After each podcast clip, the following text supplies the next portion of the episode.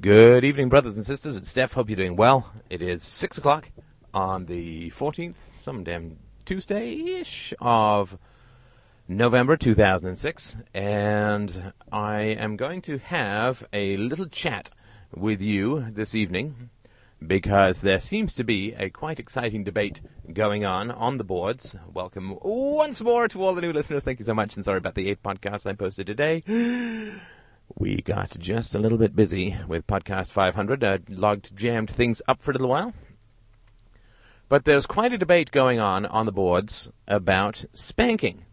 And as you know, it's important when you're a philosopher to have a fine nose for the sanctifying odor of euphemisms, so we're not going to really use the term spanking other than to simply point out that it is a uh, euphemism for assaulting children. And if you doubt that, just go up to a bouncer and uh, slap him hard across the rear end, or go up to a woman at a women's studies group and slap her hard across her backside and see uh, what happens, whether it is considered to be an innocuous act of gentle reproof and correction, or whether it is considered to be a violent act of assault, and so on.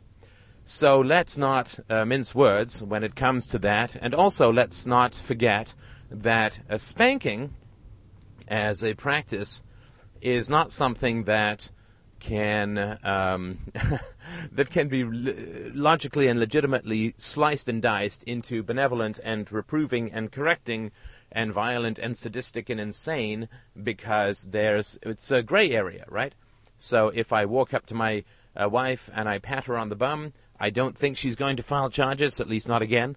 But um, if I go up and, and slap her uh, hard, then that is going to be considered an assault and would fundamentally change the nature of our relationship to uh, to it not existing. it's a pretty fundamental change that would occur. And so given that there's this huge gray area, you know, in the realm, like it's like play fighting versus fighting. There's a lot of problems with the gray areas, which is why you generally don't have, if you go up and punch a bouncer, you generally don't have as a reasonable defense, I thought we were playing, right? So there's all these gray areas. It's another one of the reasons why it's, uh, it can be very complicated in the case of rape because or you know, an an, um, an accusation of sexual assault, because of course there are men who rape and there are women who falsely accuse, or who accuse in the gray area of I got drunk, I had seamy sex, and I regretted it the next day, and that is a a gray area that is very uh, difficult and challenging to work with. So uh, that's why it's generally wise to avoid these kinds of situations um, period, and not deal with them at all. So, in the realm of spanking, uh, yes, there are playful pats which then escalate to something quite different, and there's no objective and clear way to know uh, which is which, which is why, uh, you know, hitting children in general uh, is, um, well, we'll talk about that as we chug along through this podcast on assaulting children. And to me, uh, there's some really amazing things. It's it's not hugely amazing because we don't see children as uh, human beings. I mean, for, not, most of us don't see children as human beings. Uh, we view them as you know broken adults or intelligent pets or uh, you know uh, uh, um, providers of emotional sustenance to mommy and daddy who are needy and things like that, and to disobedient rascals who simply won't do what they're told. And you know, we view them, but we don't view them as uh, you know brilliant and creative and wonderful uh, and intelligent and uh, uh perceptive and uh, deep spiritual beings, which of course they are in the absence of coercion and assault, as we all are in the absence of coercion and assault. And if you want to see the difference for this writ large, look at the economy of the Middle Ages when violence was omnipresent versus the economy of the 20th century uh, and to a smaller degree the 21st, where violence in the West is not omnipresent, and you can see the flourishing that occurs when assault and violence and brutality is taken down. Now, most libertarians really um, do uh, deal with, in a positive way, do accept the proposition of the non aggression principle. This is not something that most libertarians have a problem with because, you see, if you really do have a problem with the non aggression principle, I think it's fairly safe to say that um, you're not a libertarian, right? it's like saying I'm a communist and I believe in the universal uh, uh, uh universality of private property. Well, uh, kind of not a communist, right? And if you uh, are um, if you believe that certain people have the right to violate the non-aggression principle, aggression principle, then you're not a libertarian. It's one of the fundamental defining characteristics. Now, it's interesting to me that the non-aggression principle, of course, is a universal principle. I have no problem with it. Of course, it's the foundation of uh, most of what it is that I talk about, uh, except the tangents. So I guess it's not that much of a. Okay, fight the tangent. Fight the tangent. Must Fight the tangent. but uh, the non-aggression principle is sort of important to note. Um, if you are a a six foot eight, three hundred pound muscle man at I don't know MacWorld Expo or something like that, the non-aggression principle doesn't really apply to you. I mean, it does, of course, but given the disparity in your size and you know you've got a neck as wide as a redwood and two legs like like a, like a stone pillars uh, and a barrel chest and so on, uh, one of those shaven head flat top hairdos, then you're not really going to get a whole bunch of people who are looking into whether or not the new Microsoft product beats the uh, the iPod or whatever, uh, who are out there uh, writing uh, for Macworld and things, uh, they're not really going to be uh, beating up on you um, like a whole lot. So the non-aggression principle is sort of like really most important for those who are not 300 pound muscle men uh, or those who you know currently have like if you see uh, someone uh, being held up, right? You're a good libertarian and you're out there chugging around and viewing the world through the lens of the non-aggression principle, and you see a, a mugger uh, uh, jamming a knife into somebody's ribs, uh, or you know, the the uh, jamming a pistol into somebody's ribs. Of course, the non-aggression principle works both ways, but I doubt very much that your primary concern would be that the uh, uh, the victim is going to suddenly turn around and initiate violence against the mugger, right? Because the mugger has already initiated violence, so it would be self-defense and so on. But uh, if you see a 98-pound guy uh, being picked on, uh, or a, in a, uh, a, sort of rising, aggressive yelling match with a a 300-pound muscle man, I don't think that you are too worried that the muscle man is going to get really badly hurt. I mean, there's no superheroes and we don't have any sort of hidden jujitsu abilities. That the non-aggression principle really is designed to shield and protect the most vulnerable in society. Right? I am uh, a uh, you know a 215 pound, uh, almost six foot tall guy who's been working out for uh, I don't know, gosh, 25 years, and I don't really face a lot of challenges or problems with physical violence. My wife, on the other hand, is 110 pounds and has only been working out because I've dragged her to the gym for two and a half years.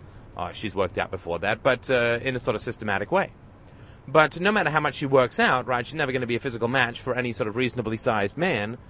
And so, you know, when you think about the non aggression principle and you look at the differences between myself and my wife, it would seem unlikely that you would focus on protecting me uh, from an assault by my wife, right? I mean, it would seem quite likely that you would focus on on the opposite. So, you know, in the same way that you don't design hospitals for healthy people, right? I mean, it's just the basic. You design these kinds of things, right? You design hospitals for sick people, and you design societies, or you understand societies, or the application of the non-aggression principle to those who are the most vulnerable. And it always is rather amazing to me, uh, in, just in terms of logic and in terms of the absolute blind spots of human nature, that there's any debate about assaulting children. I mean, to me, there's absolutely, uh, it's absolutely shocking at a very fundamental level that there's any debate whatsoever about assaulting children. That libertarians who loathe and fear and hate the state for its uh, violence which they can simply eliminate by uh, complying almost always to the government's requests, and uh, it, it, that this violence occurs in a deduction from paycheck abstract kind of way, for the most part. that there's this great fear and horror and uh, loathing of the principle of the initiation of force that is the root of government institutions like taxation, the military, and so on, prisons, and the war on drugs, and boy oh boy, you just can't get libertarians to stop talking about the gun in the room in those uh, situations.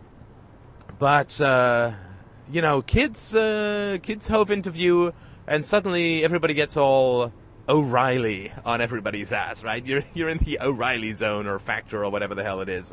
And suddenly everyone's a tough talking, you know, kids got to know their place and it doesn't do any harm. And as long as the parents are loving, what does a few uh, swats matter? Blah, blah, blah, blah, blah. But suddenly the non aggression principle, and I don't think that we can legitimately say that, say, spanking a three year old is done in an act of self defense unless you find the stench of poo to be overpowering. But um, uh, I think it would be hard to put that forward as an act of self defense. But uh, boy, you know, the principle's just whoosh, wah, bye, bye, bye. They go out the window. They're leaving on a jet plane, never to be seen again. And that really is something to give pause, I would say, to people who are uh, in this debate about uh, violence and who uh, are all fired up about the evils and predations and the violations of the non-aggression principle that is represented by the state, and yet somehow, uh, magically, when they confront the greatest power disparity in any society, the greatest power disparity in any society is the parent-child relationship. This is the foundation of all corruptions and evils within human society. The state, the church, these are all mere echoes and pale, shadowy, platonic reflections of the fundamental power disparity and abuses of power that occurs almost inevitably in the absence of a rational system of ethics, and that is between the parent and the child. So people will say, well, you know, the war in Iraq is um, is really bad. You see, the war in Iraq is really bad because it was the initiation of the use of force against Iraqis, and paying for the war is really bad. You see, uh, because it is the initiation of the use of force against taxpayers, and blah, blah, blah, blah, blah. And they get all hot, hot and bothered and fired up, and, you know, there's no law that says we have to pay the income tax, and, and uh, all these, right? And then when it comes to uh, assaults on children, uh, you know, the little Iraqs of the uh, foreign policy of parenting, well, uh, that's, um, that, uh, that's a blank out, right? That, that, that's, that doesn't fit. That doesn't work. The non-aggression principle doesn't cover children. Good heavens. How could you conceivably imagine that the, non, that the non-aggression principle would be ever designed to uh, actually protect the vulnerable? The non-aggression principle uh, is to protect the parents from other adults like the state and so on. But uh, it's not. Oh heavens, no. Uh, it's not to protect uh, children, uh, the absolutely vulnerable and dependent children, from the predations of, of parents. My heavens, no, that would be uh, it would be unthinkable. Why would you ever apply the non-aggression principle uh, to the, those who can't defend themselves? So there's a number of defenses that have been put forward to the question of uh, violence against children. And uh, one of those, of course, is that, well, it didn't do me any harm to get assaulted by my parents.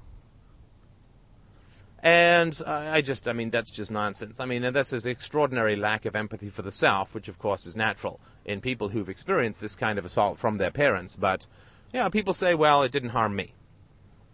And uh, there's no, you can't prove objective harm in the uh, assault on um, on uh, uh, on children, you spanking or you know beating children, hitting children. You can't prove objective harm, and therefore it's not a bad thing.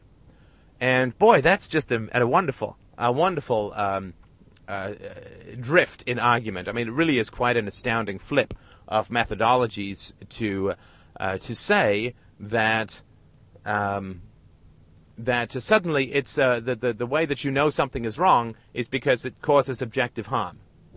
Right? That's that's how you know that something is wrong. Right? So, uh, of course, as libertarians, We've never been in the situation where somebody says, well, I'm happy to pay taxes and I enjoy uh, the government and I'm very pleased with the services. And uh, then we say, well, okay, if there's no harm for you, then of course taxation isn't wrong. Right? I mean, we've all been in that situation where we've talked to people who are happy to pay taxes and who say basically with the implicit uh, uh statement that we ourselves are selfish for not wanting all of this uh, joyful uh, stripping of our income. And do we then say, well, uh, okay, uh, no problem. You you enjoy paying your taxes, so I guess there's nothing wrong with taxation? Because I really have no idea why a liberty, other than this sort of blind spot of lack of compassion for children, why libertarians would suddenly switch to this idea that now objective harm must be proven in order for something to be considered immoral. So now it's no longer the non-aggression principle now it's some other bizarre utilitarian prove the harm kind of argument. Prove the objective harm, uh, you know, independent of self-reporting, and that is how you know that something bad has occurred. Well, of course, we do know that assaults upon children do cause lasting psychological harm. And this is, of course, to differing degrees based on the, um, uh, the nature of the children. Of course, the idea that there is, well, I'll get back to that, loving parents with the spanking thing. But certainly we know that the objective harm is created by uh, certain kinds of assaults, well, all assaults upon children. And this doesn't mean just physical assaults, but verbal assault, assaults.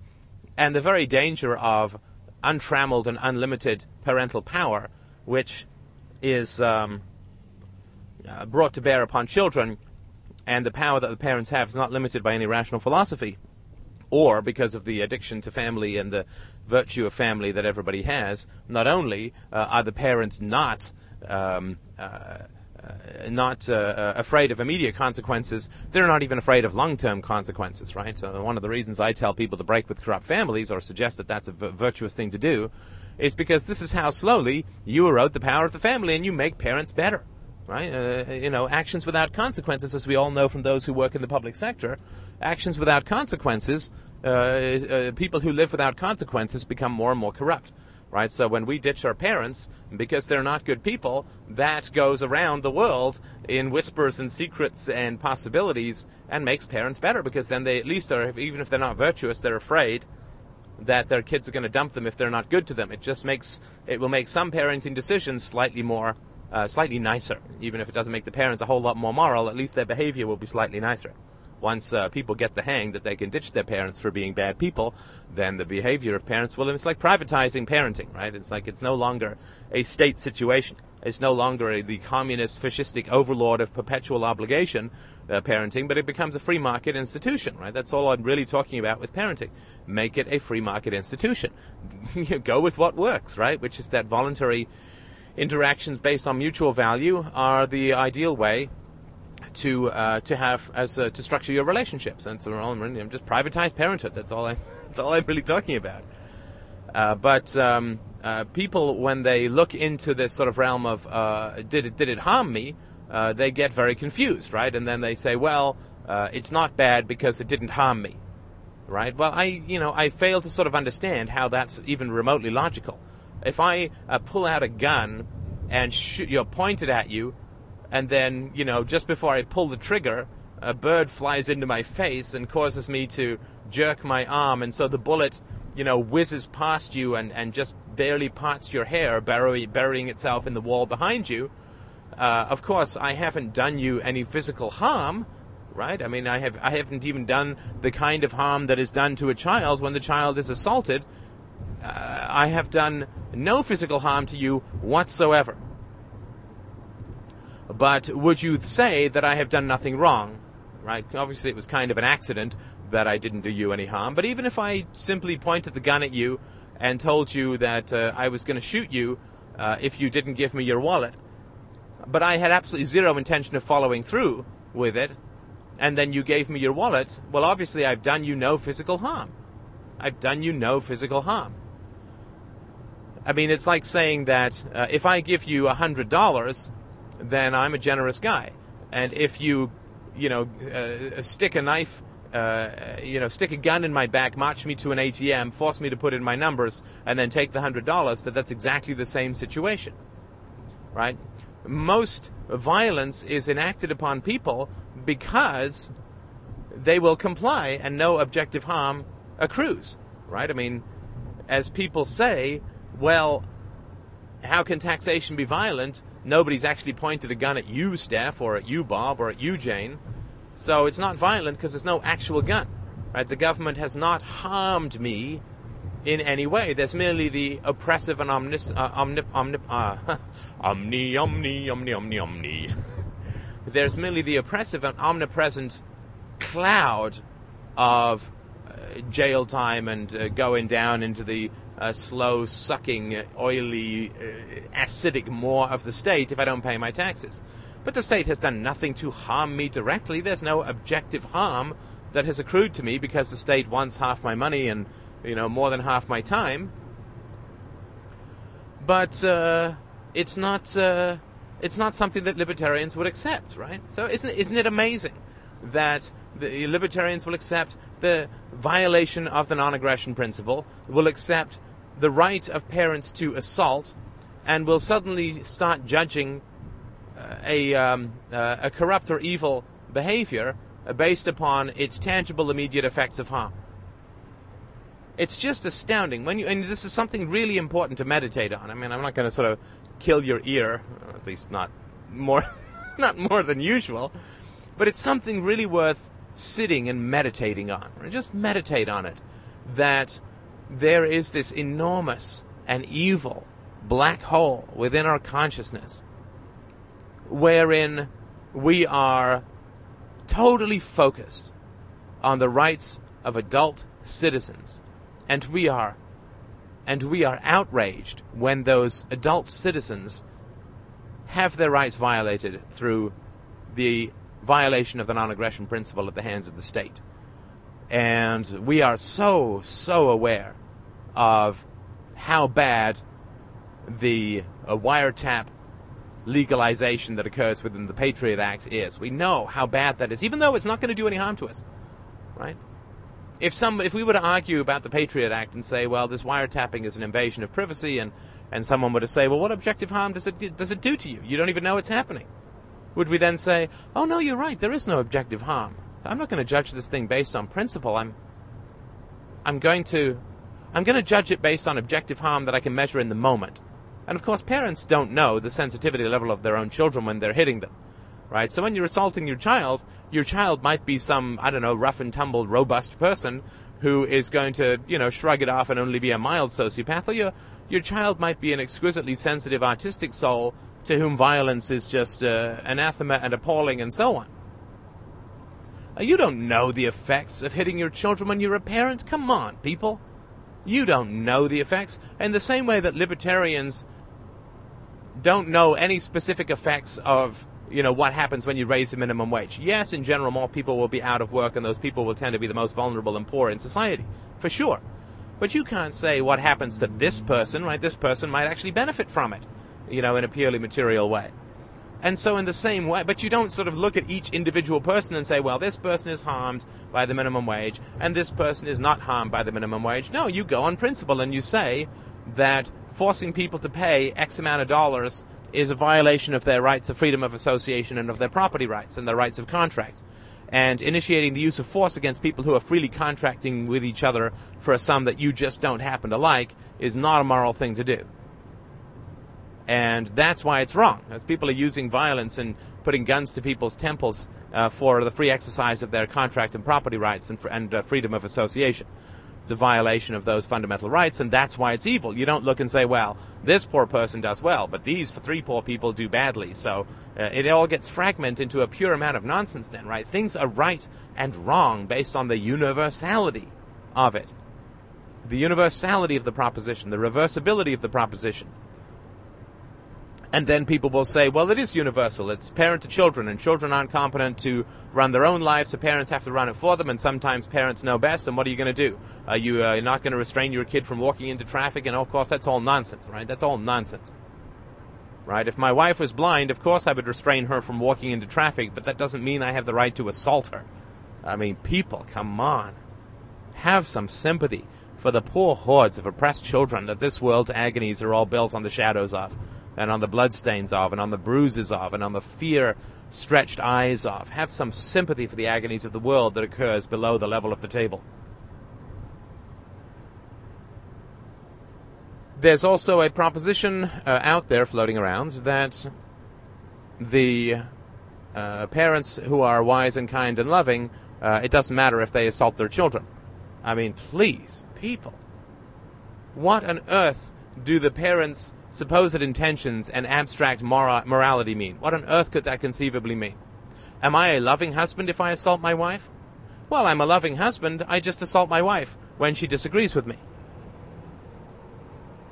Well, um, I would say that if I'm assaulting my wife, um, that could be conceived to have a fairly strong effect on, uh, you know, your judgment of my moral nature. Say that it would be very tough for me, I think, to logically defend that I both love my wife and assault her, and that I am a good husband and a wise and benevolent, kind and caring husband uh, who simply uh, assaults uh, my wife. And you're going to say, well, but children aren't competent to make their own decisions, and therefore we're allowed to assault them. Well, that's fine. If you're going to take that argument, I have no problem with that. So then what you're saying is that those who are more competent have the right to assault those who are less competent. Well, the challenge, of course, is that we're all completely incompetent relative to each other, as I've talked about before in podcast 501. We are all completely incompetent. My, my doctor is far more competent than me about my health. Does that mean he gets to force me uh, to take operations even if I don't want them? right? Does that mean he gets to uh, lock me in a cell if I continue to smoke or drink uh, or uh, or drive over the speed limit? Uh, there are so many more people who are much more competent. My nutritionist is far more competent at, at what I should eat than I am. Does that mean that uh, he or she gets to uh, throw me in jail and, and shoot me if I resist if I if I eat a Big Mac? Right? Well, what on earth does competence have to do with anything? There are far many more people out there who are more competent than us in just about every single area. Does that mean that they then have the right to force us to do stuff? Well, of course not. And in this realm as well, even if you you would uh, sort of not not care about that argument, well, you know, we're all going to get old and feeble-headed, right? We're all going to get old and addle-minded, especially now that uh, science can keep our bodies a lot healthier than nature can keep our minds healthy. So, you know, we're all going to get old and addle-brained, and our kids uh, who are grown up are then going to take care of us, right? And so we uh, are going to be in this situation where we're not going to be uh, able to uh, competently take care of our own affairs, and we're going to have to rely on our children, and they are going to be more competent than we are uh, about uh, our own lives and our own selves. So, uh, does that mean that our children then have the right to assault us if we do something wrong, right? So, when I get old and addle-brained, which shouldn't be for another, well, hopefully not before the end of the drive anyway, when I get old and addle-brained and I'm, you know, I put the stove on and I forget to turn it off because I am uh, addle-brained, um, does that mean then that my children, uh, my adult children, have the right to assault me and to beat me and to hit me and to smack me because I'm doing something wrong because I am mentally less competent? Of course, if they, uh, you know, if they frighten me with physical pain, then yeah, it's going to be something that's going to help me to, you know, through sort of basic aversion therapy, uh, it's going to be something that uh, really does uh, end up um, uh, sort of jolting me into doing something uh, differently, right? So if I leave the stove on and then, you know, somebody uh, assaults me, then if they do it soon enough, then I'm going to want to not leave the stove on again. And so, you know, it could be at a practical level be said to be an effective methodology for uh, ensuring that I don't leave the stove on, right? But I think, you know, I, I think that we would sort of have a fairly strong uh, negative feeling uh, towards, and a feeling that this person would be immoral, and a fairly strong negative feeling towards uh, somebody in this uh, realm or in this light, and we would say that this is not a very good and virtuous person, but rather that we should not have them uh, do this kind of stuff uh, for us because it would be considered to be a very negative thing uh, for them to have the right to beat up on old people because the old people weren't doing the right things or weren't doing things that pleased them or weren't doing the mor- you know the moral things or the, the effective things or whatever. So I think it's sort of important to understand that uh, you know if you're going to have these rules that's fine but you really do I think have to look at these rules in a situation of reciprocity so that when you do uh, try to look at something like uh, spanking, that you have to at least fit it into some of the basics of libertarianism.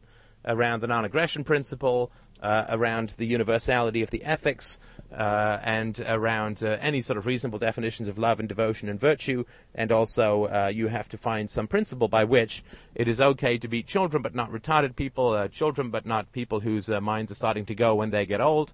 And also, if you're going to infer that a disparity of knowledge and wisdom is a good uh, and reasonable justification for assaulting people, then uh, you're going to have to recognize that anybody in your life who's wiser than you are uh, should have the right to beat you up for not doing the right thing. And I think that you're going to have a bit of trouble with that. So the only thing that I would suggest is that it's very important. I mean, if you really want to get to, you know, like the true heart of the world's agony, then you really do need to get to this issue of um, really uh, understanding that uh, the violence that occurs in uh, the world is all uh, fundamentally a reflection of the violence that occurs within the family, right? The violence that occurs within the world is a fundamental reflection of the violence that occurs within the family. The agonies of the world writ large are the agonies of the child writ even larger in a smaller circumstance. Uh, the agonies of Nazism is the agonies of the children. The agonies of Hitler is the agonies of Hitler as a child. Uh, the agonies of uh, the invasion of Iraq are the agonies of George Bush in his own history, the history of violence and coldness within his own family. The substance abuses, the addictions, the molestations, the pedophilia, the, the horrifying agonies that occur within the world, the agonies that we claim so much to want to resist and to fight as, uh, as libertarians, uh, all have their roots in the abuse of children. Uh, the, the state is the child. Uh, so the state is the parent to uh, we, the abused and compliant children. And so to not have uh, any understanding of the root cause of violations of the non-aggression principle, which is not abstract philosophy, but uh, very, very concrete childhood experiences where people are not respected and the, the non-aggression principle is repeatedly violated uh, against them as children, that if you don't understand that connection, then you're really not a libertarian. I mean, you're just sort of posturing, right? You're just talking a load of trash that you've uh, picked up from books. But fundamentally, it's so, so important to understand that everything that occurs within the family that is corrupt and evil, sorry, everything that occurs within the world that is corrupt and evil has first occurred in the family. And the world's view of society is shaped by the experiences of children. And the protection of children is the first goal of libertarianism. The protection of the bodies of children and the souls of children is the first and foremost and most fundamental duty of anybody who's associated with the freedom movement, of anybody who is interested in making the world a better place, and is interested in ethics, and is interested in virtue, and is interested in improving society.